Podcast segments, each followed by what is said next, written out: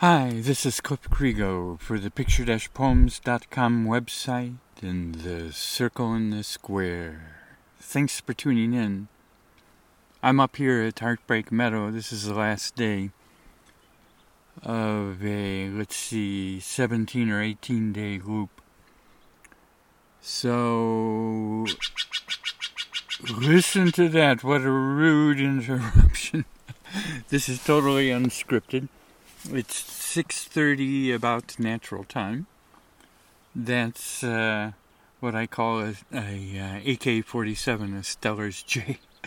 Just right on. I'm still seated comfortably in my base camp tent. It's fairly chilly. It's about minus four C or so.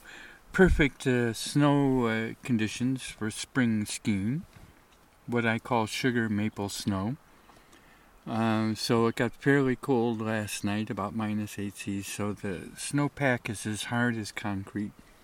You know, probably last that way, even at this altitude, 1400 plus, uh, till about uh, 9 or 10 in the morning. And even after that, it'll still be pretty uh, good uh, conditions. Um, but uh, what I wanted to address uh, this morning in the dialogue circle is on the power of saying no. And as always, uh, I'm in dialogue, obviously, also with myself, because I'll be uh, packing out uh, this morning, uh, heading down and hopefully picking up my uh, uh, bike packing rig, my mountain bike and trailer if nobody's walked off with it. And I can't quite ski all the way out, but uh, um, I'll have to uh, convert into boots and backpack at a certain point, and then change over into uh, mountain bike, and then bike down into a little uh, canyon country uh, community, pick up provisions, and up over a little pass, and over to my wonderful shoebox office in Happy Eagle Valley, Northeast Oregon. So, look at there. Ah, you see, this is the beginning of Mountain Springs, so you never know who's going to visit. And they're all, uh, this is our uh, ecotone community. So, a little chipper whipper, a chipmunk, just appeared and uh, they have been uh, uh, pretty much hibernating all winter. So they're just becoming active right now. And they can cause a lot of mischief. but they're very curious, and they want to see what uh, I'm talking about. So when I do that, I always uh, go through a. Um, it's almost a weaponization, a transition, because uh, I've been blissfully up here with horrendous, terrible conditions, not just uh, abnormally uh, icy cold, but one storm after another, but uh, perfectly uh, as happy as a little uh, snow bunny. And at a certain point, it's time to go back down to the office to reprovision, repair. Um, uh, do office work and then digital darkroom and digital recording studio and all the rest of it. And uh, the first thing I notice in doing that, see, you never know where these dialogues are going to go. It's like a journey that proceeds. A poem we compose in the walking to speak with the great Antonio Machado. Well, the first thing I prepare myself for, you can tell it takes quite a lot of gear that you're doing all these transitions between one, one mode of movement. You see, that little chipmunk doesn't have to worry about. They are much. Uh, they not only make an honest living up here, which I don't. Um, that means that they're totally independent and free what the Germans call wonderfully energy autonomy. Well, they are not only energy autonomous, but they're totally autonomous and free. Don't have concepts like uh, war and pollution and all the rest of it. Well, in going down, there he goes again. They're just darting uh, back and forth. And there's wonderful sunshine, and I gotta admit that does fill one's heart with joy. After so many days of cloudy, seemed like nuclear winter and climate chaos with the jet stream meandering all the way down from the north. So it's like somebody left a deep uh, freeze open. And up north, according to reports, it's the opposite. So all of this tropical air with all of that latent heat energy and moisture, it's been 11, 12 degrees C, that's 20 degrees Fahrenheit, uh, too warm. So we're all over the maps with weather. But what I wanted to throw into the dialogue circle is on the power of saying no. So let that sink in. On the power of saying no. So that means one puts one one's feet on the ground and says, No, I'm not going to participate. I'm not going to do this. I'm going to stop doing that. I'm not going to listen to that. I'm not going to eat this. I'm not going to support that. And it is ipso facto an actual fact of uh, nonviolent resistance, regardless of how that outwardly manifests. That will be a key feature of what I wanted to explore this morning. On the power of saying no. Of course, there's nothing original in this. That's not the point.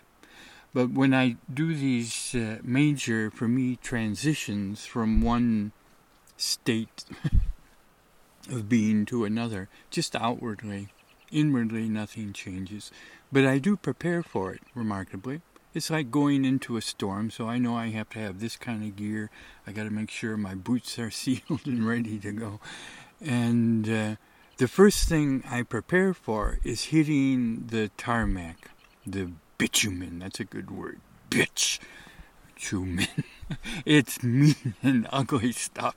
If you've been walking on natural ground, you see up here, um, I'm not quite in official wilderness, but in spiritual wilderness I am firmly seated. And the key defining feature also for all my environmentalist progressive friends, is that you're totally outside of what I call hydrocarbon man culture. It's April the 18th. There's still a healthy snowpack and there's a dirt gravel track nearby, but there's a good 40 centimeters of hard frozen snow on top. And so that shuts down not only trucks, ATVs, what I call blubber butts, but also happily uh, snow machines. Why? Because um, um, the as the snow melts, imagine a snow cone idealized mountain kind of a pyramid and has a snow cone on top, and say it covers one third of the whole. And as snow melts, that snow line draws back, recedes up the mountain. So it's like you're drawing a line between white and dark brown. And as the season progresses, that goes up and up and up in altitude up the mountain in, in higher ranges than where I'm sitting, for example, in the Alps, uh, historically, uh, at a certain point you hit uh, what in German is called ewig Schnee, so eternal snow, the glaciers. And um, that's in rhythmically in in and out breathing every season, every year. So that line goes up and down, up and down. And it has a very beautiful, distinctive, characteristic rhythm to it. And that rhythm is radically changing, becoming uh, chaotic, and generally moving very quickly, tendency accelerating up the mountain. The most recent reports from the Alps that I read just yesterday, uh, and I think they're far too conservative, is that the Alps will be by and large snow free by 2100. We always pick these these uh, multiples of 10 numbers in a lifetime will be like going to the Atlas Mountains. I've never been there, but I've had friends it's popular with mountain bikers and trekkers. So the north of the African continent. And um, it's very dry, arid. It's like going to Arizona here. And that's uh, horrifying. No one can wrap their head around that. The Alps without ice. Well, And the same thing has been happening here in the Wallowas over the past uh, 100, 200 years.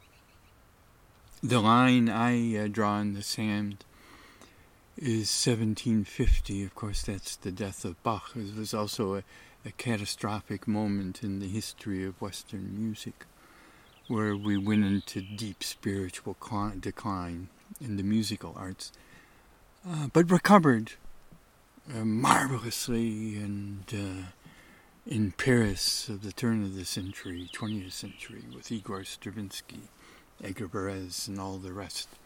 But um, preparing on the power of saying no. So, packing out, I prepare for Hydrocarbon Man. The first thing you notice is not the impenetrable, brutal surface uh, that's made not for human beings but for cars of the uh, asphalt. And then the noise. And then the smell of the pollution. You see, there's none of that up here. So we cannot be interrupted.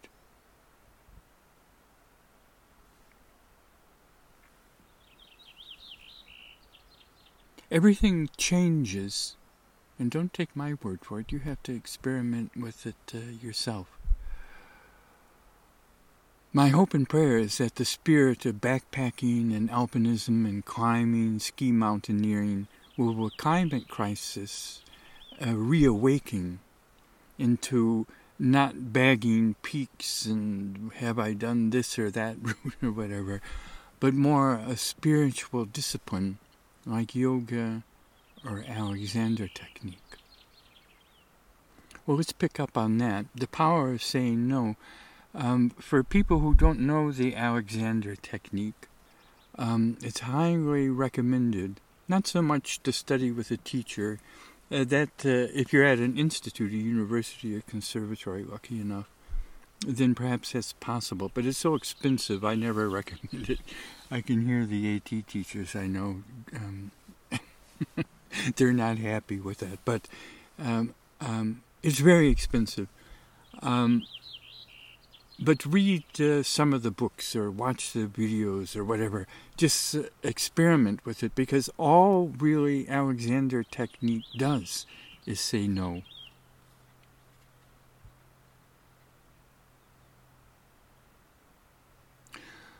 So there are lots of things I want to throw into this dialogue circle, circle like the wonderful uh, school strike, the student strike. And uh, I would recommend any student just quit school altogether. Come up here, you would learn vastly more. Just learn the plants. then there's a school right downstream here that uh, I would recommend every school without the slightest hesitation Take them out of the damn thing. What they're doing there is worse than worthless, being conditioned to a culture of violence. So I'm perfectly aware that's a fairly radical statement, and I'm saying it tongue in cheek, but only kind of. And then we have the new manifestation of Extinction Rebellion. But they are all essentially. Oh, and another one, which I think is a crucial touchstone. By that I mean a um, an issue you can test any politician. What's your view on boycott, divest, sanction? The boycotting, just like South Africa, thirty some years ago, when the great Nelson Mandela was still imprisoned. Uh, uh, uh, the boycott, divestment, and sanction of South Africa which had a tremendously powerful effect, and was also met with uh, almost uh, universal resistance, but only at first. But now the boycott, divest, sanction, BDS of Israel, with uh, basically saying this has to stop the violence towards the Palestinian people. So I think it's a great uh, touchstone issue and all you're doing, boycott, I don't know enough of the history, but it's an interesting word. It's an eponym. It's named for a, um, it must have been a Brit doing something, uh, boycotting uh, uh, at sea. All you're doing is drawing a line somewhere and saying, oh, we're not going any further. This is going to stop right here, right now. And that's one of its key features is that it has nothing to do with time. You do not have to buy anything, learn anything. All you have to have is the power of insight that what we are doing, what I am doing, both individually and collectively, that's crucially important, is wrong. So it's primarily saying no is always, in a way, an ethical question. Ethics is only about a very simple way of saying that. Ethics is only about doing what we don't want to do. It's telling us things that we're habituated to that are showing them to us that are wrong. That's what the Alexander technique, and also in a very general way, yoga is about. So the power of saying no. So here I am preparing to drop down into hydrocarbon man world. And it sounds like it's an exaggeration, but it is not. The first thing that I notice is the noise. If you were sitting here and the road were open, heaven forbid, and it will be open within, depending on weather. Yeah, where the, uh, the flickers up there, and it's it's knocking bits of um, of uh, ponderosa bark, big chips falling on our tent here. That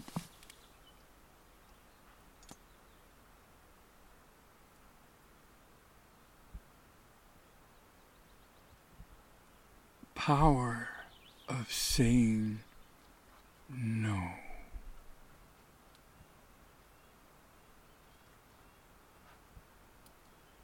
Let's start over. There are two miniatures that I frequently repeat, so bear with me.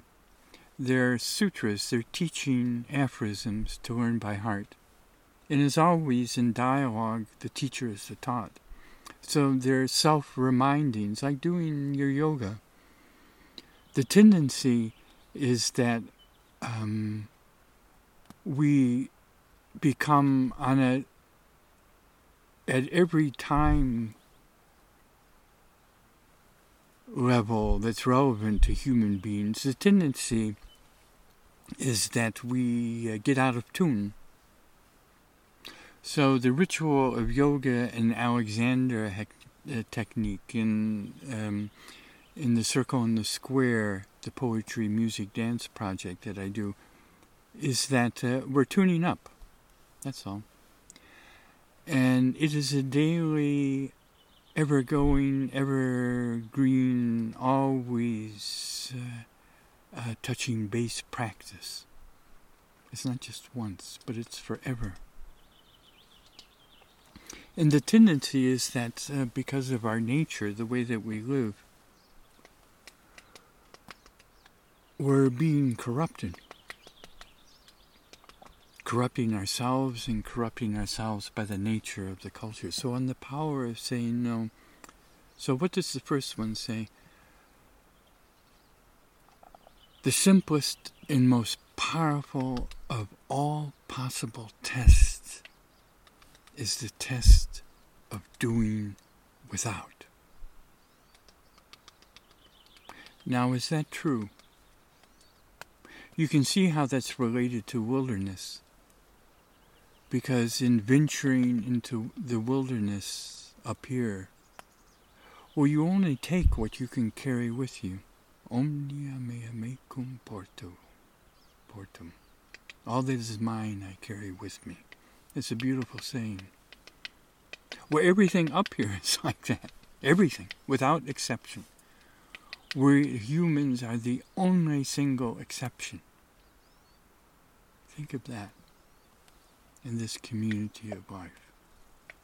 We're always lugging all this gear. And I'm talking to myself too.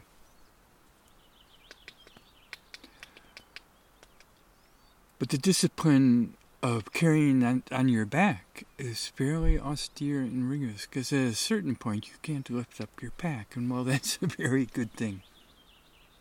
So you're going to have to be saying no to yourself. Well, do I really need to take this third battery pack to keep my iPhone working?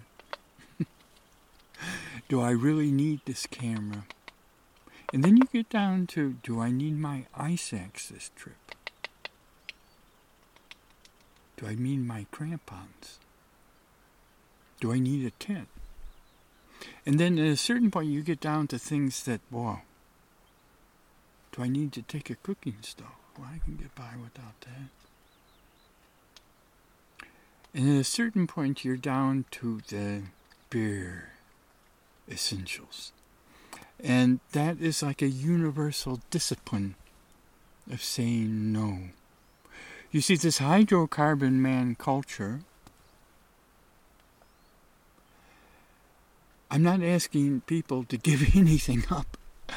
I'm asking them to roll down the window, open the door, and simply step out of a prison. You will be much happier if you not only stop participating in hydroman culture. Not just get rid of your car, recycle it. Even if it's the most sophisticated Tesla S, you are still in a prison.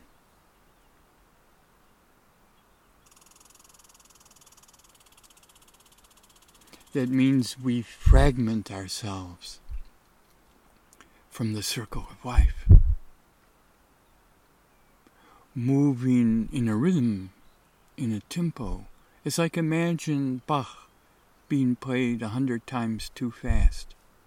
Well, we're not going to hear much, are we? It'll just become a background hum. Well, that's what the circle of life becomes in a Tesla. It's just a film that's being played fast forward. So that's all well and good. It's certainly to be encouraged. We still have to have vehicles of some kind. So let's get them electric. Let's not only reduce our carbon emissions to zero, but to go carbon negative. So saying no. The simplest of all, the simplest and most powerful on the power of saying no of all possible tests is the test of saying no. Now, is that true?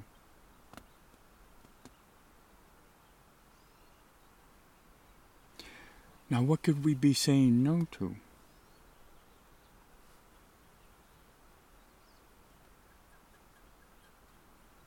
if we take a small circle, like I'm looking right at it, I have two, three means of cooking. I can use a natural open fire now that the snow has receded.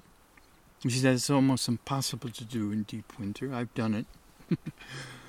not only experimenting, but out of necessity. It's very, very difficult to do. I mean, imagine in a roaring snowstorm. You're, you can't find wood, you can't keep the fire going, it's very difficult. I mean, you might, in a pinch, be able to survive a night, but uh, you're not going to be out for weeks at a time. And um, there's no open water. Right here at Heartbreak Meadow, there was no open water until uh, just two weeks ago. And so you're dependent on snow melt for your water. So if something goes wrong with your heat source, up here I'm using a passive solar to melt snow and to get water up to temperature. And uh, then there's now the possibility of an open fire, which is wonderful. And I also have a classic uh, bomb proof uh, MSR uh, snow melting. It's the Everest stove. It has two uh, uh, temperatures, off and blowtorch, so you can't really cook very well with it. But it's made for melting snow at high altitude.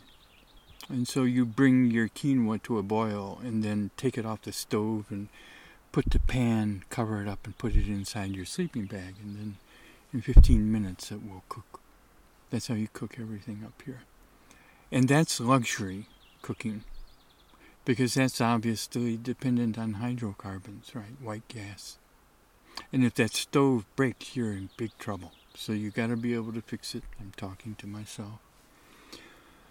And as a uh, third alternative, for the past season, I've been experimenting with a BioLite stove, highly recommended. That's the one that's about the size of a fat beer can, that with the heat differential you burn wood in a little cup, aluminum cup.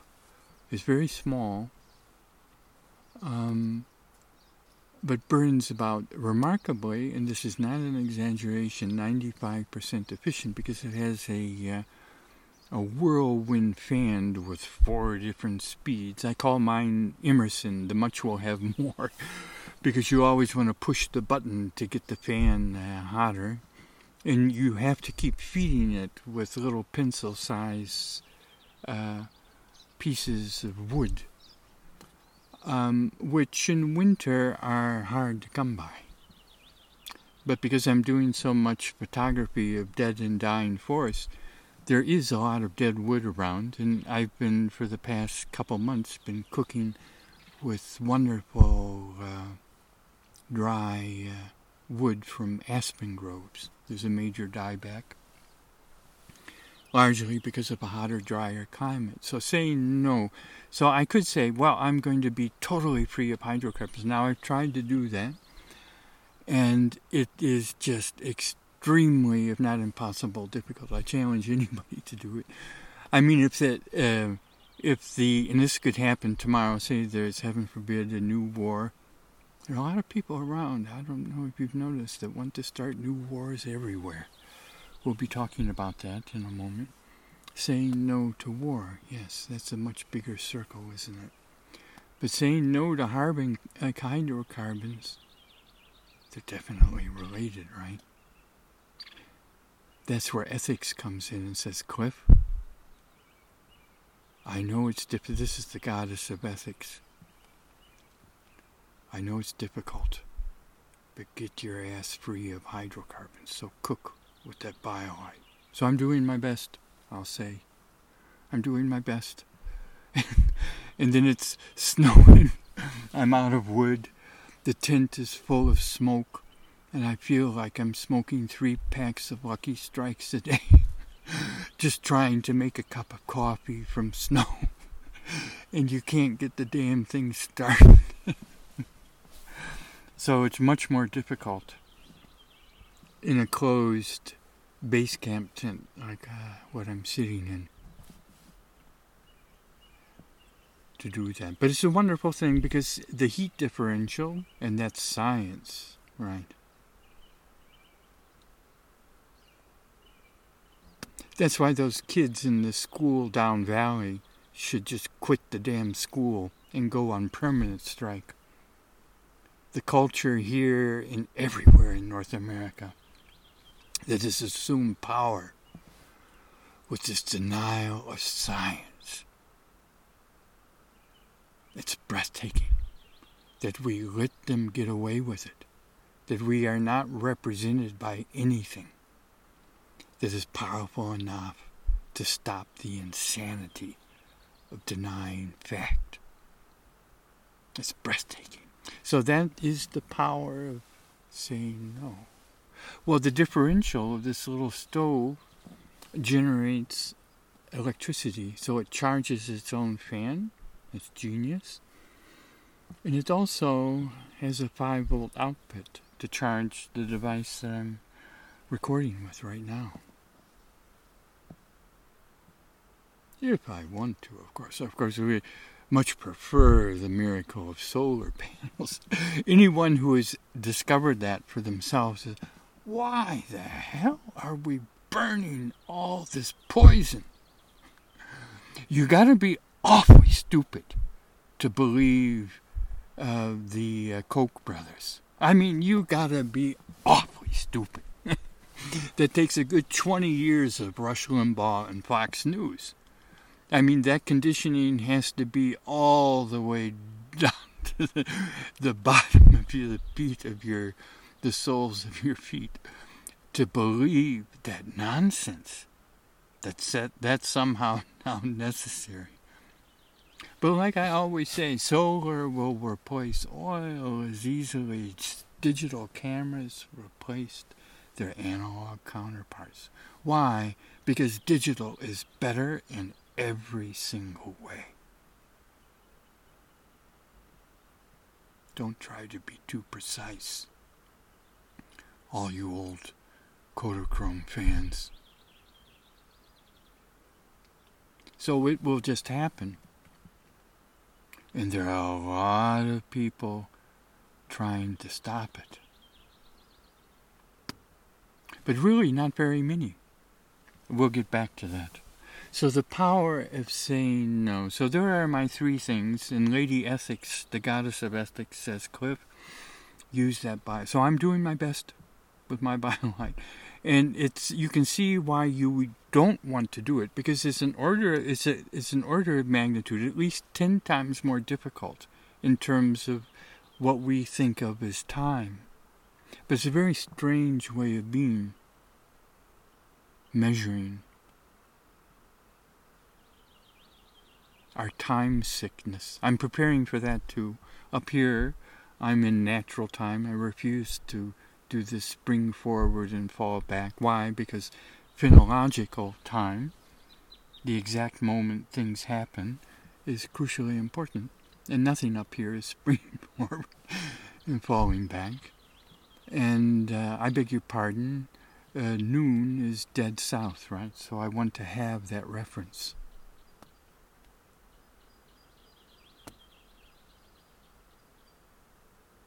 So going back into hydrocarbon man culture, I noticed that, well, gee, everybody's got this different time thing going on, and time is measured, and if you're not uh, doing the, if you're just sitting there, like sitting and talking like I am now, down at my office, I, if I were doing that out in front of my office, people would be roaring past with their $50,000 diesel pickups, one after the other it's just a little ranching community, but, but nobody walks. Everybody's on some sort of hydro tractor, or huge pickups, ATVs, just roaring. It's the noisiest place I've ever lived in. There are only a hundred people. totally filled with the smell of hydrocarbon pollution, and within it's probably already started the the smell of this despicable smell of fertilizer and passing out pesticides, herbicides at the village park for free. Drink the Kool Aid. it's total, in my view, insanity. but I would be sitting there doing this recording of and it, what the hell is that son of a? It's a complete and utter waste of time. I should be digging a ditch somewhere, doing something to make myself useful. In the Alps, it's not all that much better, because anything that's not physical labor that you don't want to do is for the Protestant little crippled mind, with all due respect. Not that the Catholics or Mormons are any damn iota better.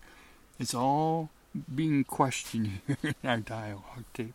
I don't want to be politically correct. We're laughing. Is that what you're doing is worthless, right? It has no value. So you're worthless. Just a vagrant. Get the hell out of the way. That's hydrocarbon man culture. So violence. Now there is a much bigger circle than our cooking stove, although it's directly resonant, directly related. So that makes us stop, doesn't it? And don't forget, ethics is only about doing things we don't want to do. Like I always say, you only need one saying, First do no harm, prima non nocere. Okay. Now that's a very simple, clear, pristine nonviolence.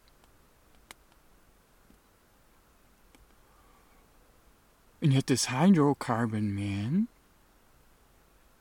culture is the very essence of violence. A whole empire has been created to secure that oil. So see the potential for infinitely subtle and many contradictions. Say you're a rabbi and you're discussing nonviolence. And you're driving to where you're going to be talking to your people. And then suddenly you have an insight. Ah, that's what that saying is about. The simplest and most powerful of all possible tests is the test of doing without. And what's so powerful about that is that it has absolutely nothing to do with time. You see, the UN has come out with another report, and they've become much more radical, but only relatively, uh, saying that we have, uh, well, now it's almost 11 years, and so now we've set this deadline that uh, I'm laughing because these people, they're utterly crazy that uh, that's a part of the thing that caused the problem in the first place. My own view is just pick up the thread of violence and don't let it go. And Lady Ethics, the goddess of ethics, is watching.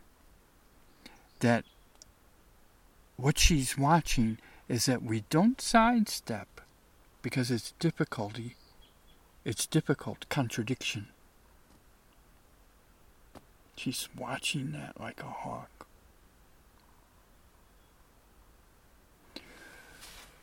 So that's a kind of self delusion, self deception. We're living inside a massive culture of delusion, self deception. That's why those kids further downstream, if they just walked out the door and slammed and said, Baby, this has nothing to do with learning. It's such a lie.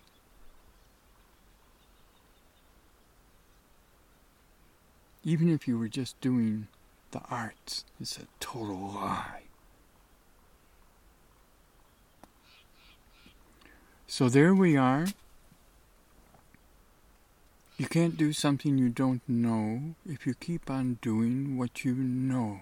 That's F.M. Alexander. Well, that's true. So I'm listening to that. I say, yes, that's true. I've got it. The simplest and most powerful of all possible tests is a test of doing without. And I'm listening. I say, ah, yes, that's true. And I'm not trying to convince anybody of anything.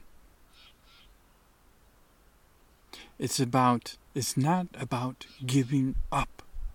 It's about liberation in the simplest and most powerful sense. That's what Thoreau meant when he said simplify, simplify. Now, what were they giving up? Emerson and Thoreau, Margaret Fuller, Elizabeth Peabody, Amos Bronson Alcott, Louisa May Alcott, Walt Whitman, Emily Dickinson, Frederick Douglass. What were they giving up? What were they saying no to? Well, first and foremost, they were questioning the whole of Christianity.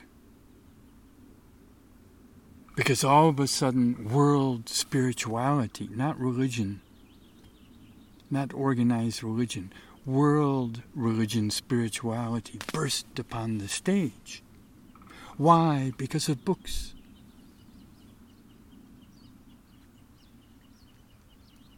Emerson had, I think it was uh, Thoreau had Emerson's copy of the Bhagavad Gita with him at Walden Pond.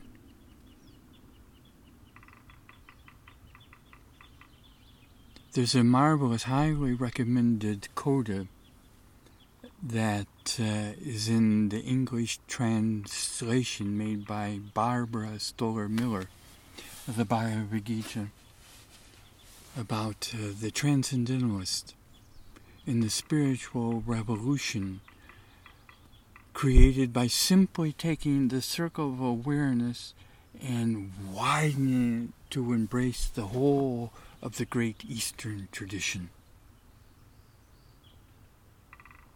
Those miracles in the Bible, well, gee, that's just, they weren't true. They're speaking metaphorically. Well, 150, 200 years ago, that could be the end of your career, if not being burned at the stake. There are a lot of people who do not want you to say no about the things to which they are most attached. And there's always going to be this collective, this dynamic between the individual and the collective. Like Thoreau said, a majority of one, who's standing his or her ground for truth. So, number one was the meaning of spirituality, and first and foremost, the relationship with the cosmos with the earth, with the universe. That God is everywhere, within, without. So you can see the Atman Brahman becoming self evident to them as a revelation. Good God. And then relationship with each other. The one that the oligarchs of who pinned the United States Declaration of Independence and Constitution could not resolve with slavery. The only one majority of one who stood his ground for truth was the great Thomas Paine. He's the only one who said, Well, look, we either have democracy for all or democracy for none, which is true. But you can't do something you don't know if you keep on doing what you know, and baby, everything depended on slavery, and they knew it. Just as everything depends on hydrocarbons now, and we know it, and don't want to know it. So that was a great spiritual revolution of the transcendentalist, asking the most difficult questions. And it's always going to come down to right action with regard to nonviolence. And there's nothing original in that. That's the basic insight of the two competing spiritualities of Gautama Buddha in the Jains. The Jains went the way of total radical nonviolence, ahimsa, which had such a powerful influence on Mahatma Gandhi, and therefore later on Dr. King. That the only really principle we need in ethics is nonviolence. First, do no harm. And it gets difficult the more subtle the violence becomes. So, the power of saying no. The second little sutra or saying is that the simplest and most powerful of all possible freedoms they're listening. That's that little sapsucker. What a drummer.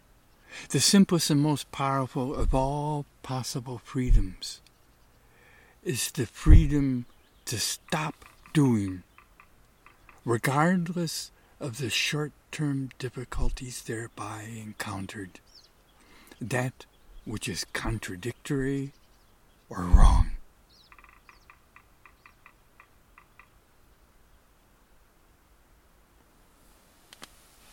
So the first one is the test. You see it for yourself. The teachers have taught. No authority, no book. You're learning in that poem we make in walking. And then you say, I got it. I'm getting rid of that goddamn car. I'm going to walk. And if I can't get there walking, I'm not going there. I'm getting rid of all this meat barbed wire culture. I don't need it. At least 20%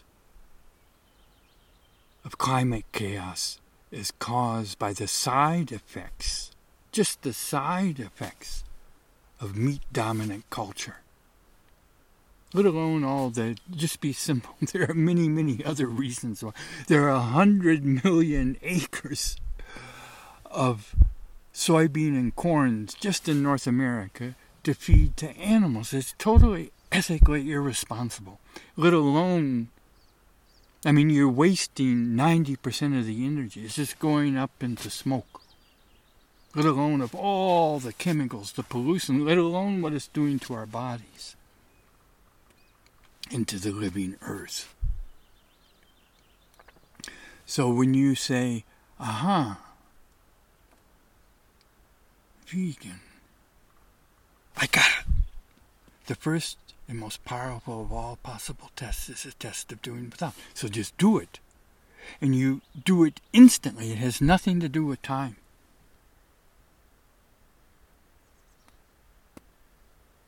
There's a spiritual ethical transformation that happens outside of time, and it's irreversible. You might be tempted to fall back, but the insight is irreversible. Stepping out of the car, and all of a sudden you can breathe, you can hear, you start to get your legs back, you start to get your rhythm back, your speech rhythms maybe you'll start to talk less loudly. Lots of people will take, and I warn them, they'll take one of my, I'll, I'll take a talk like this, burn it on a CD for those that are digitally challenged or whatever, and they'll put it in their car and they'll listen to it, right? Close friends. and of course, the roar of the car is, even if it's a, uh, uh, a Tesla, which most listeners cannot afford, is so loud that anything in music you would say below 80 or 90 decibels you wouldn't be able to hear anyway. So all the silences are falling into it just totally distorts sound. And most people listen to that's how you get bum, of, of rap and, and, all the other kind of commercial, uh, degenerate musical forms. With all due respect, that's where it comes from. It's all being, it's not being played with this ecotone silence, which is so healing.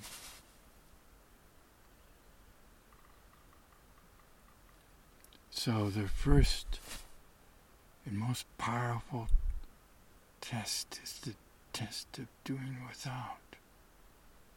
We see that's where the great John Cage was totally wrong. As in, with his how, with all due respect, this Hollywood zen that the movie stars and musicians are attracted to. It's Hollywood because it's not it's not doing the hard work of doing without. It's projecting an image of peace and meditation and playing from emptiness and all that kind of nonsense. It's just pure projection. It's not looking at the fact that we're not playing from emptiness. So there's John Cage uh, with the great Frank Scheffer. The in the I think it's in that documentary talking listening there's a roar of New York City behind him. He said, Well, we have to get used to all this car noise and it becomes a kind of music, right? Well, that's not true. Because come out here for a month or two, and you'll start to discover what that kind of very violent noise pollution does to our energetic spiritual being. It's highly corruptive, corrosive, toxic, just like polluted water. There's no difference. So just be simple. So we're tossing out John Cage there. With all due respect, we don't need it. It's not true. You feel a pressure fall away from you, but it will take weeks. But all all of these sounds that we're hearing on this ecotone in this beautiful April morning They're just happening. There's nothing coming in. Once you come down, and again, I'm preparing myself. We want to bring this dialogue circle to a close. So we'll start sounding out here. So I'm preparing myself to go down into hydrocarbon man culture. And again, it's the smell, it's the sound, it's the brutality of it. If you want to meditate on North American culture, you don't have to join Extinction Rebellion. Just walk. if you walk from here to New York City, it will be a total spiritual transformation. I guarantee you, it cannot be otherwise. You will see the utter indifference of the brutality of Western North American culture. That is what the earth suffers every day. A total in it's not just violent, it's a total indifference to the violence. Get the hell out of the way. And of course, you can laugh. It's utterly self destructive. It will destroy itself 100% certainty. But the problem is, is it'll take down everything else as well. So the power of saying no. The simplest and most powerful test is the test of doing without. The simplest and most powerful freedom is the freedom to stop doing what is contradictory and wrong. So, one of my teaching aphorisms is that liberation triangle. Get rid of the damn car. Step out of hydrocarbon culture. If you call yourself a musician and are still dependent on cars, watch out, baby, because I can guarantee you, you have absolutely no sense of natural sound and natural rhythm. Full stop. That's just logic. Don't take my word for it. You have to do the test yourself. And if you're conditioned to it, it will take years to free yourself but it is the journey of a lifetime. So that is saying no. See the power, I don't need anybody, no political party, I need no money, nothing. I just say no. I stop with this violence. I stop with the meat and barbed wire culture. I stop with commercial media telling me what is good music, telling me what is good photography, telling me what I need to go backpacking. I stop with the whole damn thing. And that, you know, there's a kind of liberation. But it's not for free. And one can do it completely and utterly alone in the sense that Jiddu Krishnamurti used that word, all one. He would have his sidekick David Bohm with him, and in the marvelous dialogue, real dialogue, they would start to go into the privilege of looking at the roots of words, all one, alone. Of course, didn't why didn't I see that? All one, in being alone together. You see, that's what the transcendentalists couldn't solve. They did not solve the problem of violence. It took a war to begin the shutting down of racism, but just the beginning the most brutal part of it.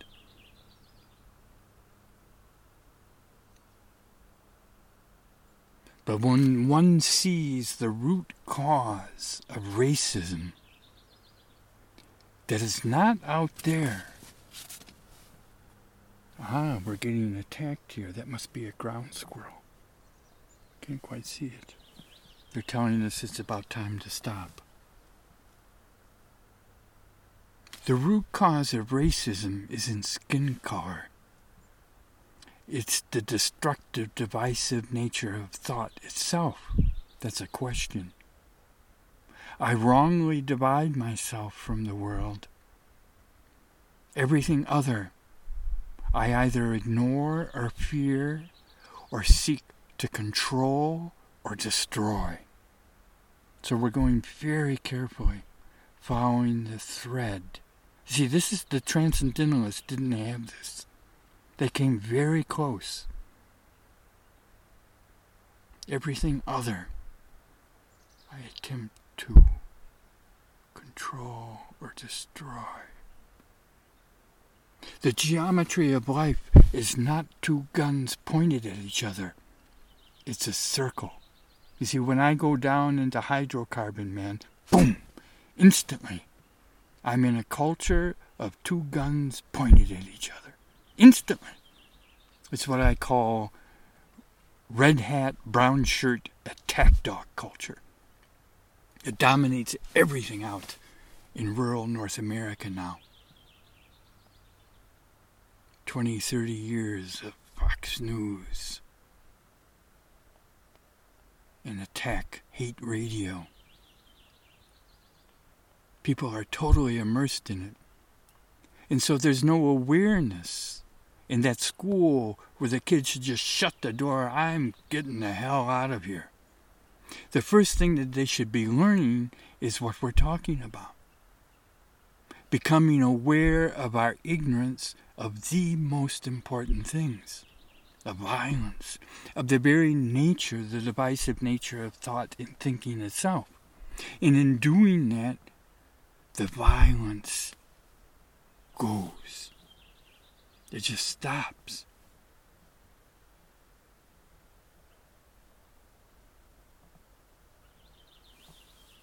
The geometry of life is a circle. We're all brothers and sisters, you and I. The rock, the river, the tree, the sky. Our war against nature, against ourselves, only ends with a revolution of thought in consciousness. That's the biggest circle we're saying no to. Our war against nature. You see, that's where the Extinction Rebellion and the school strike kids, they haven't come to that point yet. That the real problem is thought and consciousness. It's not just out there, it is out there. I was thinking, and we'll end with that, there are only just a handful of human beings, and all they are is manifestations of a demonic energy, so the individuals are not relevant. But it's a manifestation of an energy. It's like an, I was thinking, there, it's like an invasive, native invasive, very toxic uh, weed that manifests in a consciousness. And it can happen right here, right now to me. That's how a spirit goes wrong. There's no way that I can become incorruptible, right? It's like an instrument that, well, it'll never go out of tune. No. You're always tuning and retuning and ever watchful. It's like walking in a very sharp line in the high mountains. That every step you're watching it very carefully. There are only a handful of these that's manifesting in a handful of human beings. So we must say no to the Koch brothers, to the Donald Trumps, to the Pelosi's, to the Chuck Schumers, to the Netanyahus, to the. See, I'm mixing up the politicians in the hydrocarbon. I'm using hydrocarbon cultural authoritarians. The Robert Mercer. Evil, evil, evil, evil. The Rupert Murdoch. Just one human being has caused perhaps irreparable harm. Totally devastated cultural Australia and North America. Why is it not possible to make that illegal? And first and foremost, to say no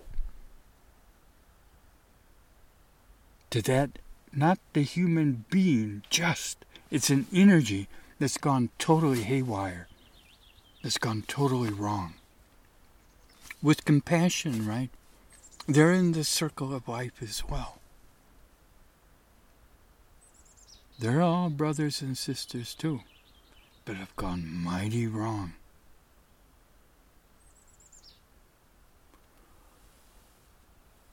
So the rebellion is right here, right now.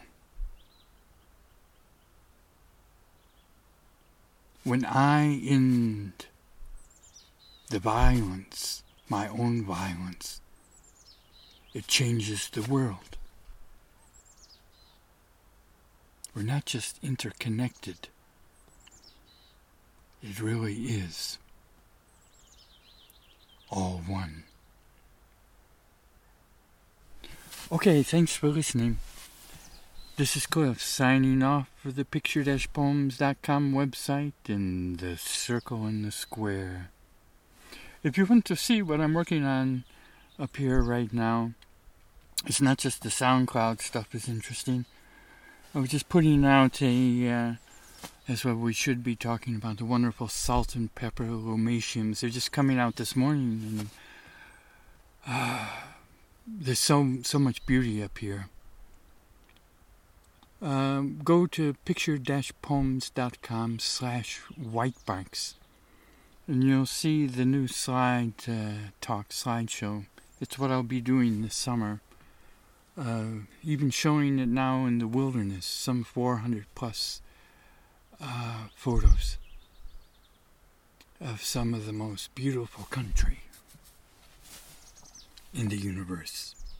Okay, thanks for listening. This is Cliff signing off. Ciao for now.